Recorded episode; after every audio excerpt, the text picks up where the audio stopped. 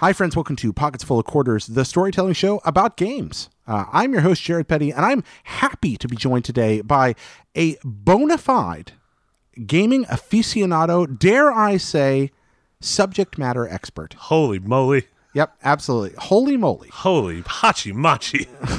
What is a pachi machi, my Hachi friend? machi. It's like holy moly. I'm just very. what is hachi machi? I do not recognize this. I'm just flattered by, by all of your compliments. Well, that's very kind of these. These are merely statements of fact. Oh, Who shucks. are you, by the way? Uh, my name is uh, Marty Sliva. Marty Sliva. Yeah. From where do you hail, my friend? Uh, I am an executive editor at IGN.com. oh, that place. Yes. Excellent. The Imagine Games Network, if you will. And you're here today to talk about uh, games that we are thankful for. Mm-hmm. In particular, one. Uh, This is a this is a game that has a special place in your heart. I'd like to get right to what makes it special. Mm-hmm. Let's talk about ye old Mother Two. Mother 2, or as uh, many of you probably know, Earthbound. Yeah. Um, yeah, when you uh, asked me about being on the show, um, a couple games came to mind, and then very clearly when I thought of Earthbound, I'm like, oh, if I'm going to spend X amount of time serenading a game for having nothing but positive effects and memories on my life, it is 100% going to be Earthbound. Yeah, for those who aren't familiar with the show, uh, the idea is not necessarily this is about your favorite game. Mm-hmm. Even it's it's about something wonderful that you're thankful for. So I'm going to ask you this, uh, Marty. Just jumping right into it.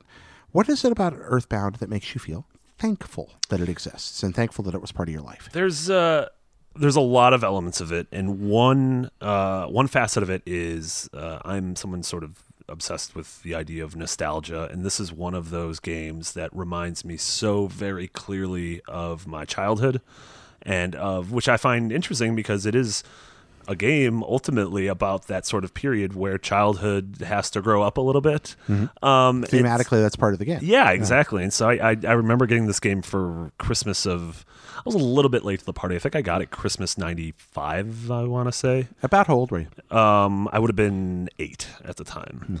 Um, and I remember it was something like I, I, I had read about the game in magazines and I'd done the scratch and sniff things. They had this really interesting campaign of scratch and sniff to where you could win the game. So it was all it was immediately Yeah, these little these little tickets that were given out in magazines. yeah, and and it was had different immediately smells on them. something weird because like I, I had played some RPGs before, but I'd never played something that was set in a town that looked like mine. And, Had you what RPGs did you play prior to this? uh, I'd played uh, a lot of Square's NES and then onto their Super Nintendo RPGs. Uh, I was still young, so a lot of the, the, the sort of deeper mechanics were a little bit above my head. Mm-hmm. But you know, I always associated RPGs with with knights and dragons and monsters. Sure, the Dungeons and Dragons Sure, heritage. Exactly, yeah, exactly. yeah. Uh, whereas this, you played a kid with a, a baseball hat, and instead of a sword, you had a baseball bat, and instead of potions, you rummaged around in garbage cans for hamburgers that gave you health. Um, and I remember, I remember seeing this game and being like, "This is really interesting." Asking for it for Christmas, getting it for Christmas, and then being floored that it came in this giant box that had a player's guide inside of it. Yeah, it came came with the player's guide. came with a player's guide. And it wasn't just like a player's guide of like here are some tips on how to get through the game. The player's guide is like a work of art. It's it, it feels like a tourism guide. Oh, Uh, that's cool. the entire the entire player's guide like unfolds like a, like a tour guide because this this whole game is about your journey from your little small town called Onett through all of these different climates across the world across I think Eagleland is the name of the the, the continent you're on Mm-hmm. um kind of a pseudo America. yeah, it feels like a like a sort of it taps into that like Amer- 50s Americana, Mm-hmm. um, you know, rock and roll, fast cars, a Beatles esque band. Um, through the lens of Japanese development Yes. in the early 1990s. yes, and so it is one of those fascinating takes where like it feels surreal. Like the game is like drenched in surrealism Mm-hmm. and magical realism. Uh, you fight the enemies you fight in the game are are, are hippies and dogs and Ziggy Stardust inspired starmen and and piles of puke and and Salvador Dali paintings and angry parking meters. Um, Sounds like San Francisco. it sounds a little bit like San Francisco. yeah, it's just so it was so immediately, uh, just from a superficial level, unlike anything I'd played before. Um, would you say the same? Uh, yeah, I, I would say the same, and I I think that you, you talk about the surrealism of it.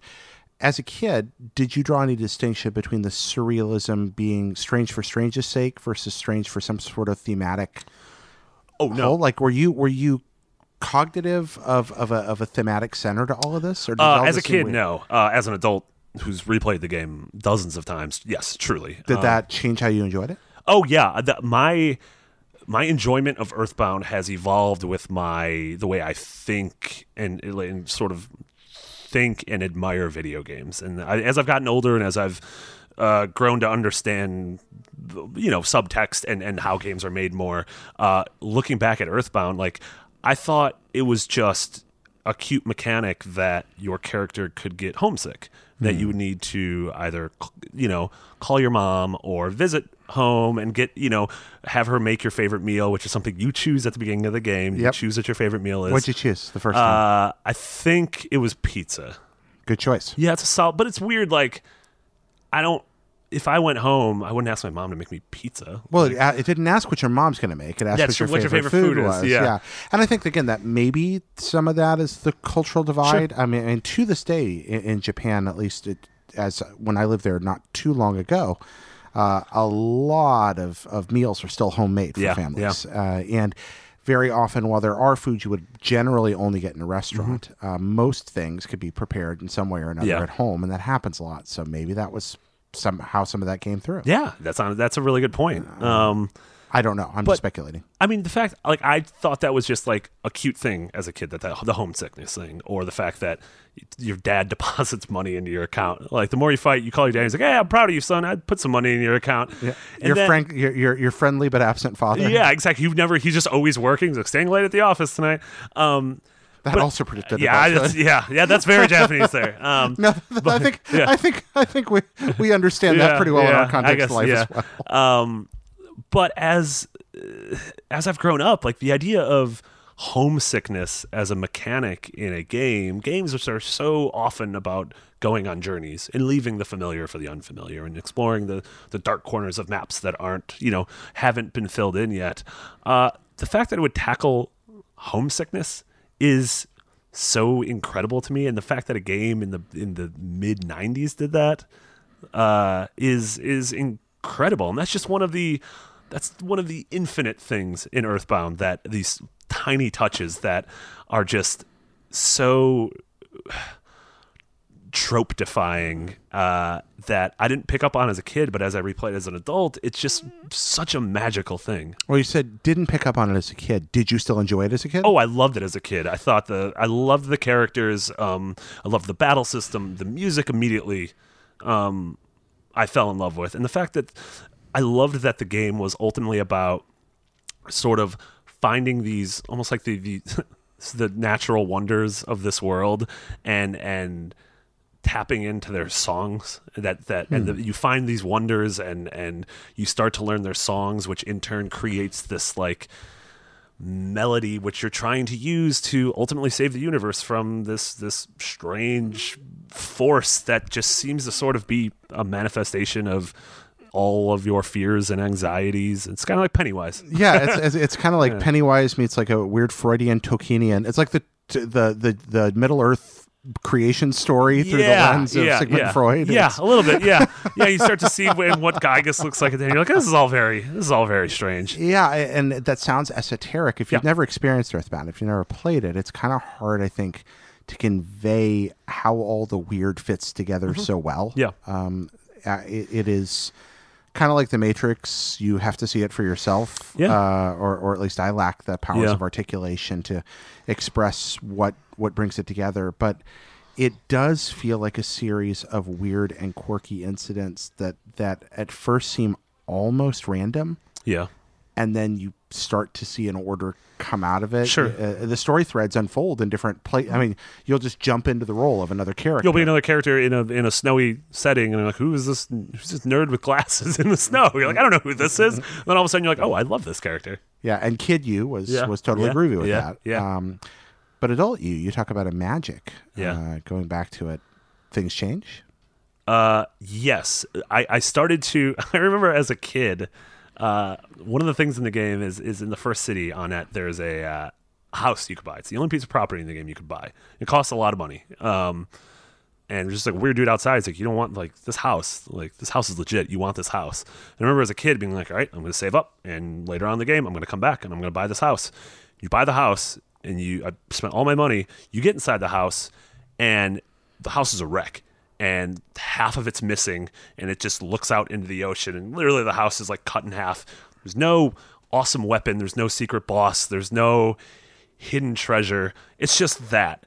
And as a kid, I remember being like, "This is the worst." I'm gonna, I can't do this. Like, I'm, I'm not gonna, I'm gonna save Scrub. I'm gonna go back Yeah. to my previous save. As an adult, I think that is absolutely genius. Like, I think it is so funny and so smart.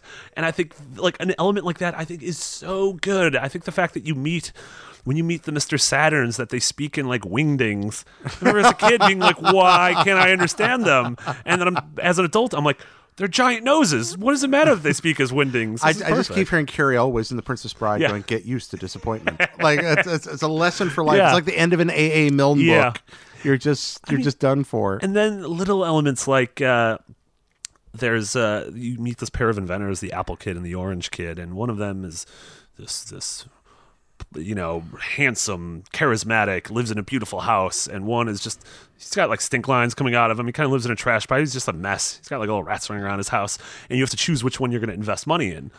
And like I don't know, logic should tell you like, well, this guy's got his stuff together. Let's give him the money. It's like, no, that guy's just going to use your money and give you nothing useful. Like, in order to progress with the game, you need to put your faith and realize that, like, you know, that don't don't judge this book by a cover.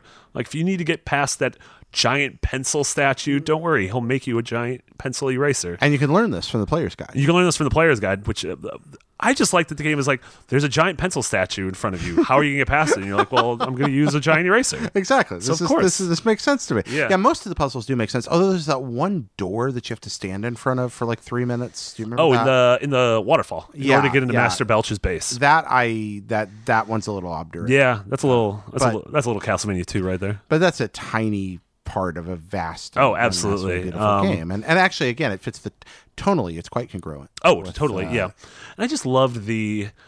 Um, it's it's in current RPG uh, standards. It's a, a relatively light party. There's only four characters. Yep. Um, they each have like a very specific role. Uh, one's one's all about magic. One's about sort of using gadgets. One. Uh, but I, I also love that you get there's these amazing moments like when you encounter the fourth party member Poo, who is sort of like a, a, a, Shaolin monk in this floating kingdom. Uh, his like sort of his his I don't know what, what I would what I would call it like his bar mitzvah. what, what I don't know what the Shaolin version of a bar mitzvah. Is. Whatever it is, that's what's going on, or something very much like it. Uh, but it does this His thing- coming of his age. His coming of age uh, where uh, they do this really great fourth wall breaking thing which again in the think we're in the 16-bit generation Mm-hmm. we haven't gotten to you know the playstations and xboxes yet Yeah. um, uh, it does this thing where where it takes away your senses so it takes away your sight and the screen goes black it takes away your sound and the sound goes away Yeah. and it takes away your tongue and so the speech goes away Mm-hmm. and it is just this amazing interesting thing and then you come back of course and you're finally done with your training and you're Yeah. able to because you now appreciate the you know what what these things are gifts and shouldn't be taken for granted and yet somehow in a 16-bit RPG featuring American school children, you're kind of in the middle of I have no mouth yet I must scream. Scream exactly, exactly. this was the same game that earlier you were you were setting firecrackers off at like weird weird snakes in the middle of the forest. It's a game about uh, it's a game about how big the world is, Yeah. Mm-hmm. and about how big life is. Not just how it's a big planet, although that's part of it too, but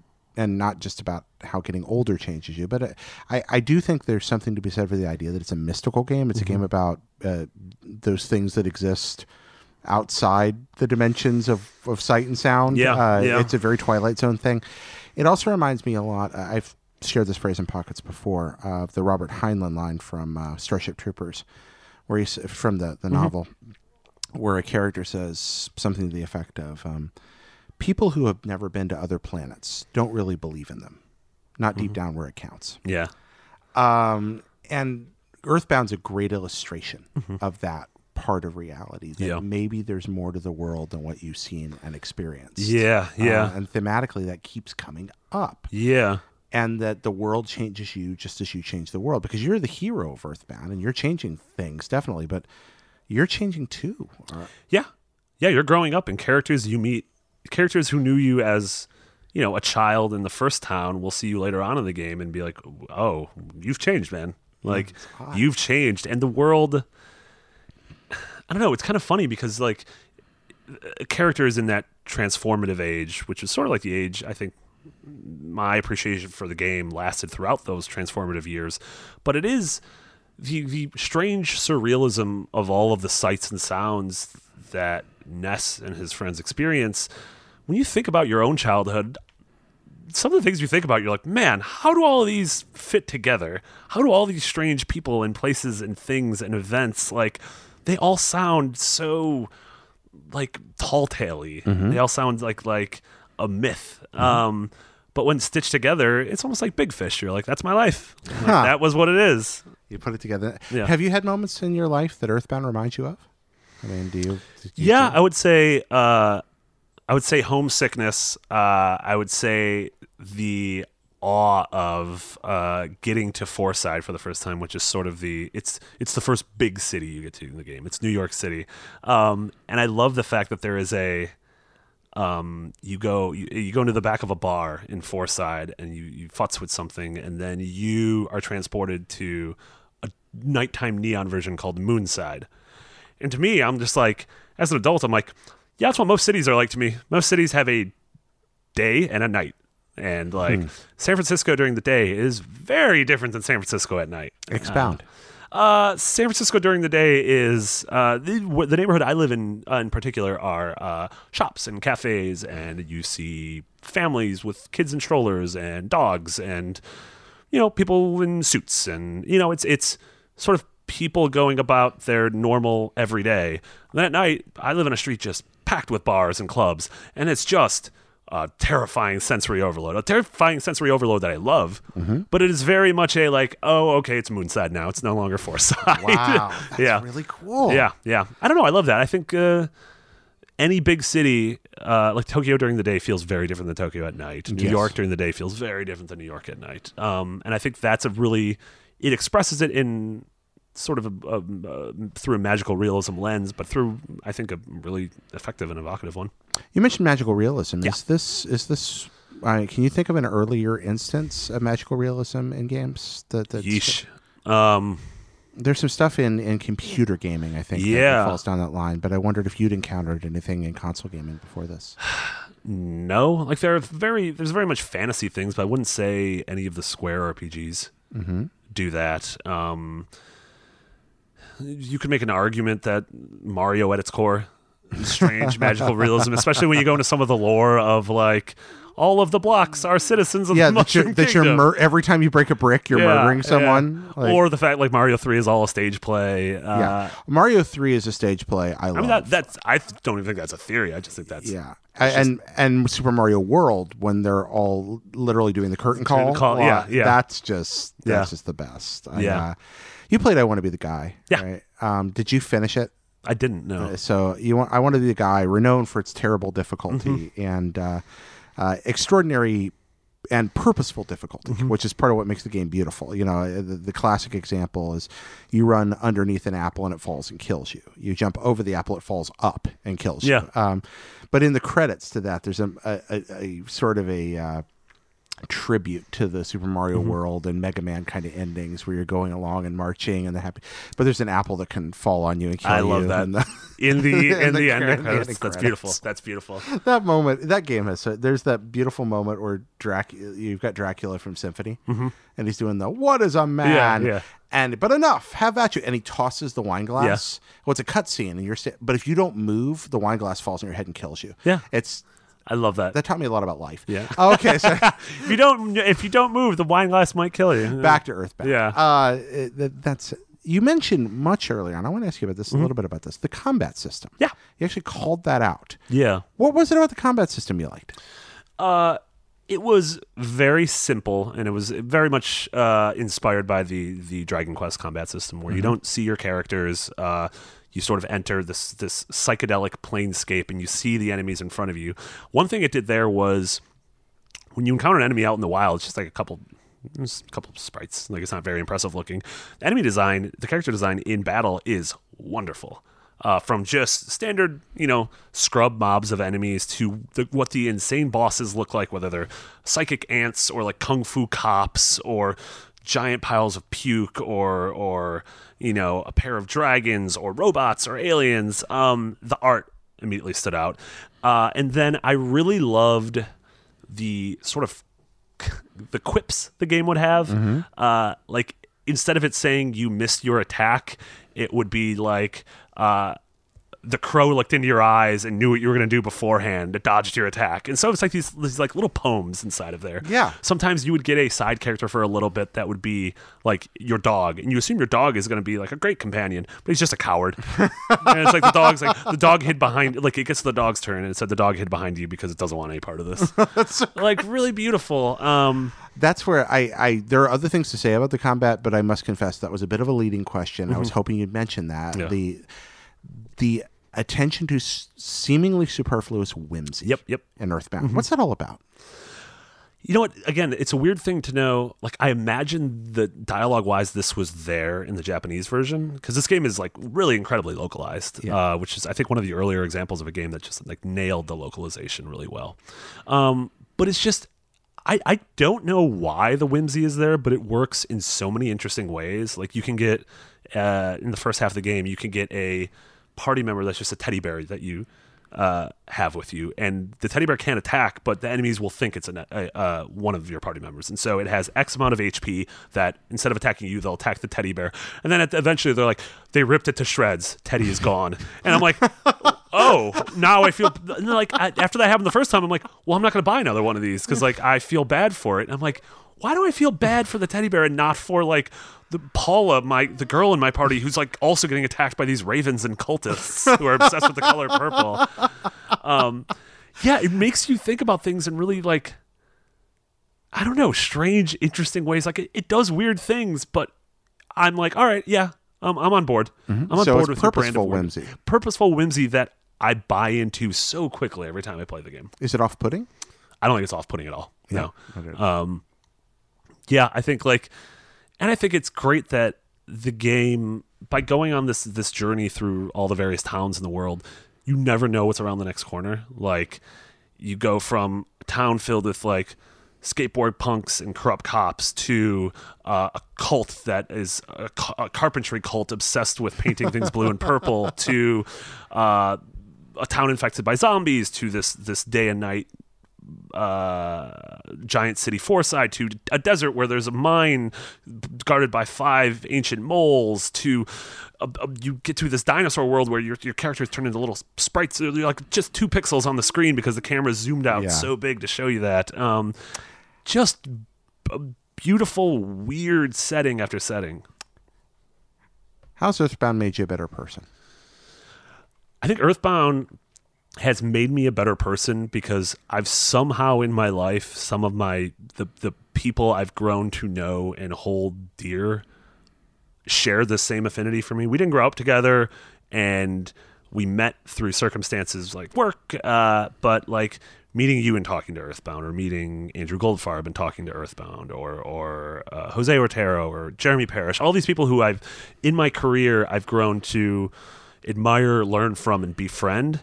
Like we all shared, we have very different tastes in games, but Earthbound is this one thing we all share, mm-hmm. and I think it's because we all played it at our, at that time in our life where it was something so different and so unique that it just hit us.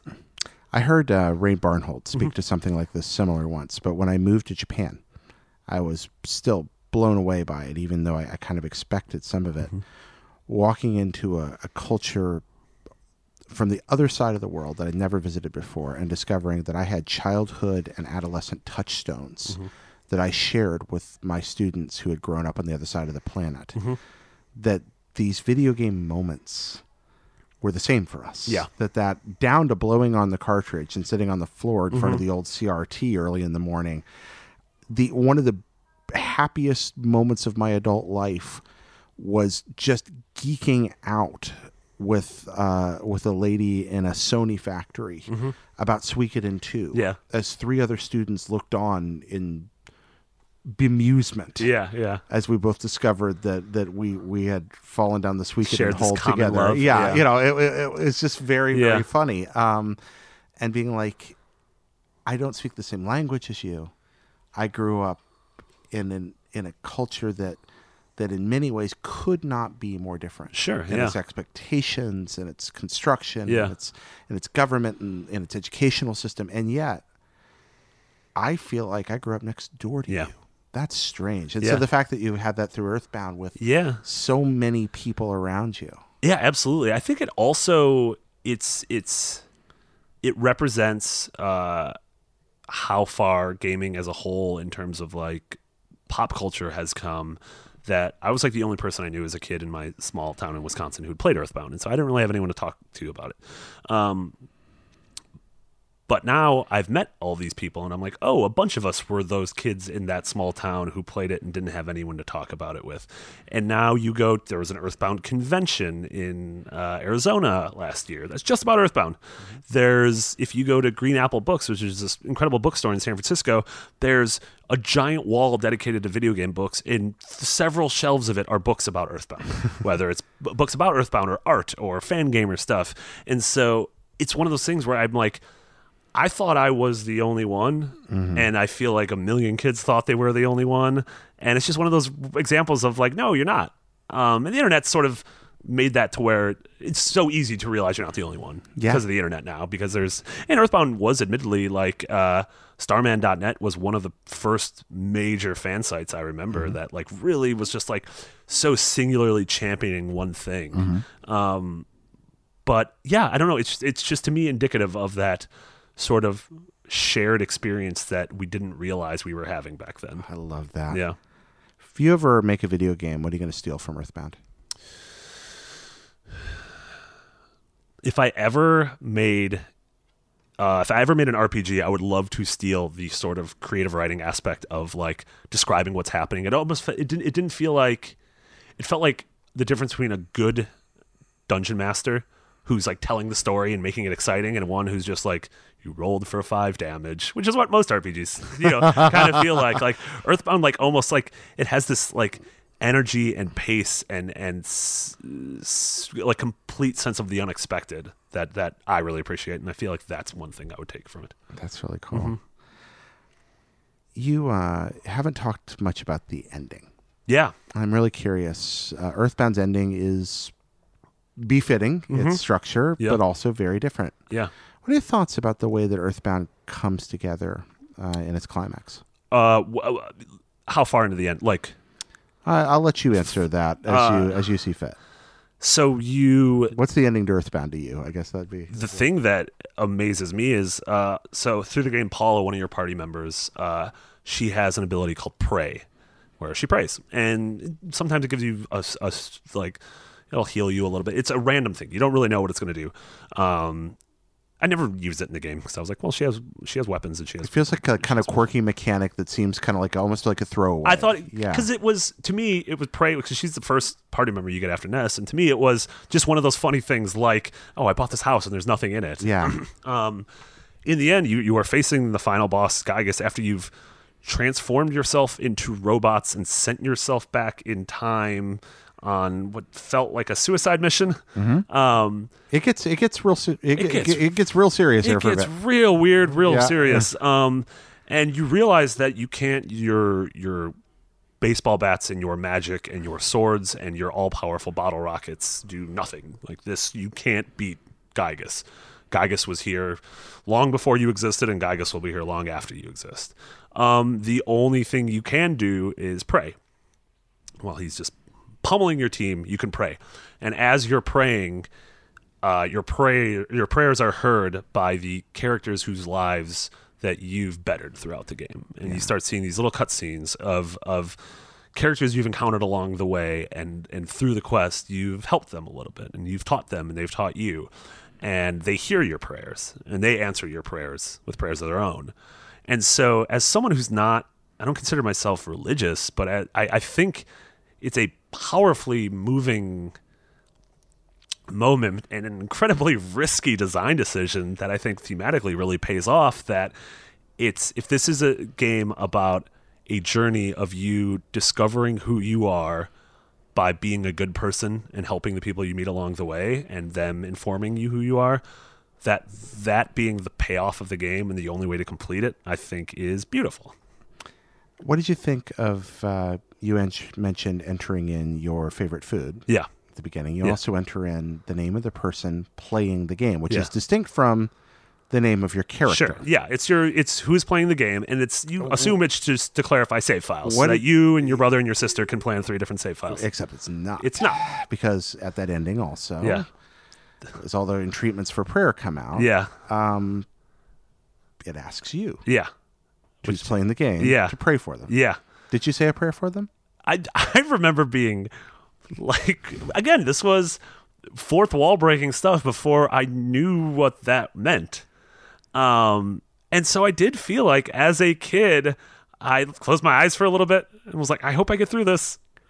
And it happens. And it's such a because it really does feel like like I mean this game it, it, it uh Itoi was the was the lead uh, developer and, and writer on it, and he was a he was a Japanese novelist. Yeah, copywriter Um, and copywriter, novelist. yeah. They did all kinds of things. Um, and this just felt like such a incredibly warm, genuine, and earnest thing to put in the game, and I almost felt like it was his way of like thanking you. Like in the same way that the Mario characters might like wave at you at the end of a game, like this was his way of incorporating it into that really emotional moment at the end.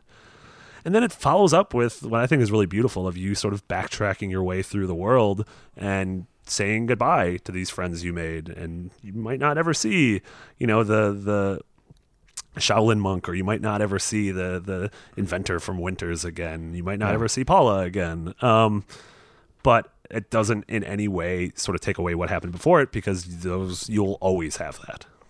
That's really cool. Yeah. that's uh, that's that's that's something I can be thankful for. Yeah, and that's a and Earthbound's definitely a game that uh, whenever it gets re-released in any iteration, I always go back and, and replay it, and I always get excited uh, for folks who haven't played it because I think it is a game that is every bit as as beautiful and memorable and impacting and entertaining uh, in 2017 as it was uh, in the mid 90s. Yeah, to analogy is always suspect, Mm-hmm. but I feel like Earthbound is video gaming's Wizard of Oz. Beautiful. Yeah. Yeah. Completely agree. So Yeah. thanks for sharing this, Marty. I know. Thank you And, so much uh, for having me. I'm really thrilled uh, to have you here. And folks, uh, if you uh, want to write to us and talk about uh, the games that you love, the address is mail at pocketsfullofsoup.com. That's mail at pocketsfullofsoup.com. We also want to thank our Patreon producers, Nick Rie and Robert Nieder, whose uh, generous support makes this show possible. And uh, we'd also uh, like to thank our friend Robbie Suave, who wrote the theme song. So Beautiful. thank you, Robbie. Um, folks, uh, it's good to uh, good to play games. Go play some. Thanks, Marty. Welcome.